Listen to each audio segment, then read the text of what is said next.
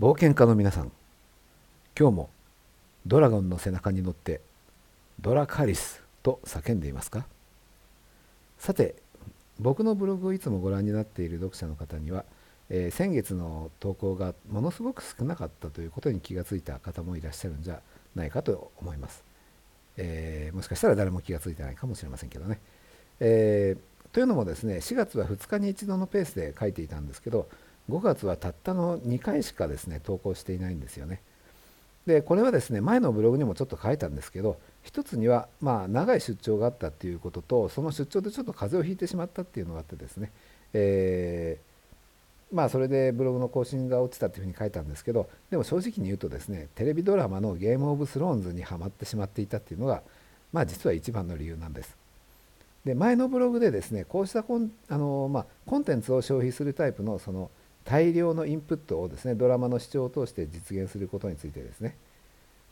もともとの学習動機が低くてもドラマにはまってしまえばその優先順位を上げることになって結果的に大量のインプットを実現することができるということを書きました、えー、まさにそれをですね僕自身がこのブログで証明してしまったわけですね、まあ、要するにブログを書くことよりもですねゲームオブスローンズを見ることを優先してしまってその結果ブログの更新頻度が落ちてしまったんです。その一方でですね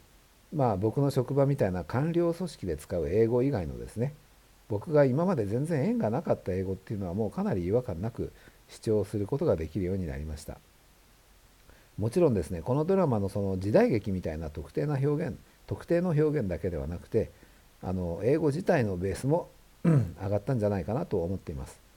まあ一般的に言ってもですねまあ、あの少なくともまだ伸びる余地のある段階の人でしたら、えー、自動的に切り替わってしまう字幕を大量に読むことによって速読の力はかなり伸びるんじゃないかと思います。メインのコンテンツだけでも73エピソードがあって、えー、それ以外のメイキングとかインタビューなんかのコンテンツも合わせるとその数は優に100を超えるんですよね。これはまさに第二言語習得でいうところのごめんなさい すいませんあの第二言語習得の大量のインプットにあたると、えー、言えると思います。で前回はですねあの前回のあれ？えっ、ー、とこれってすいませんもしかしたら このラジオトークでは話してなかったかもしれませんがその、えー、前にブログに書いた時はですねえっ、ー、と映画にはないテレビドラマによる大量のインプットのメリットとしてですね、えーそのもう全部シリーズになってつながっているので次の作作品を選ぶ必要がないということを挙げました、えー、それに加えてもう一つだけメリットを挙げるとするとですねこのコンテンツを購入する場合にはですね映画に比べて非常に価格が安いということも挙げられます。例えばですねあの Google プレイとか YouTube でこの有料版のゲームオブスローンズを見るとですねカナダでは1時間あたり300円ぐらいかかってしまうんですね。しかし同じぐらい有名で同じぐらい最新の映画を購入するとですね1時間あたり1000円程度かかってしまうことがほとんどですし中には、え1500円ぐらいかかっちゃうこともあります。そういう作品もあります。でそれを考えるとコンテンツごとに購入するタイプの視聴をしている皆さんにとっては、え、テレビドラマを利用した第二言語の学習というのはですね、え、映画よりもはるかにコストがかからないということができるんじゃないかと思います。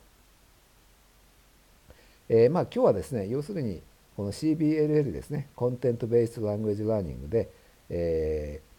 ー、外国語学習の優先順位を上げることができるっていうその実例を僕の経験を通してご共有したかっただけなので特にそれ以外の結論めいたものはないんですけど、えー、これからはブログにも復帰したいと思いますので、えー、挨拶がてら一言だけ書いてみました。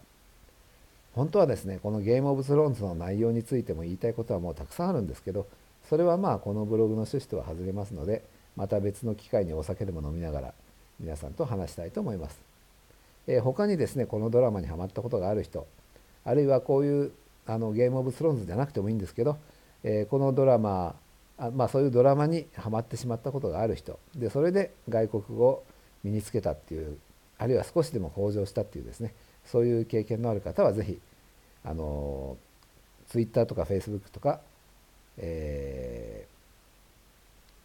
ー、そういうソーシャルメディアでコメントをお願いしたいと思います。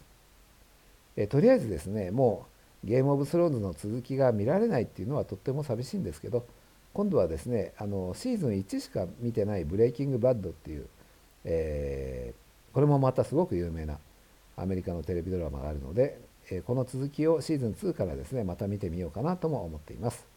はい、とにかくこの CBLL コンテンツを通して外国語を勉強する方法っていうのはとてもいいです。皆さんもぜひ、えー、何らかのコンテンツにはまってその結果いつの間にか、えー、第二言語が使えるようになっていたというそういう経験をしてみてください。そして冒険は続きます。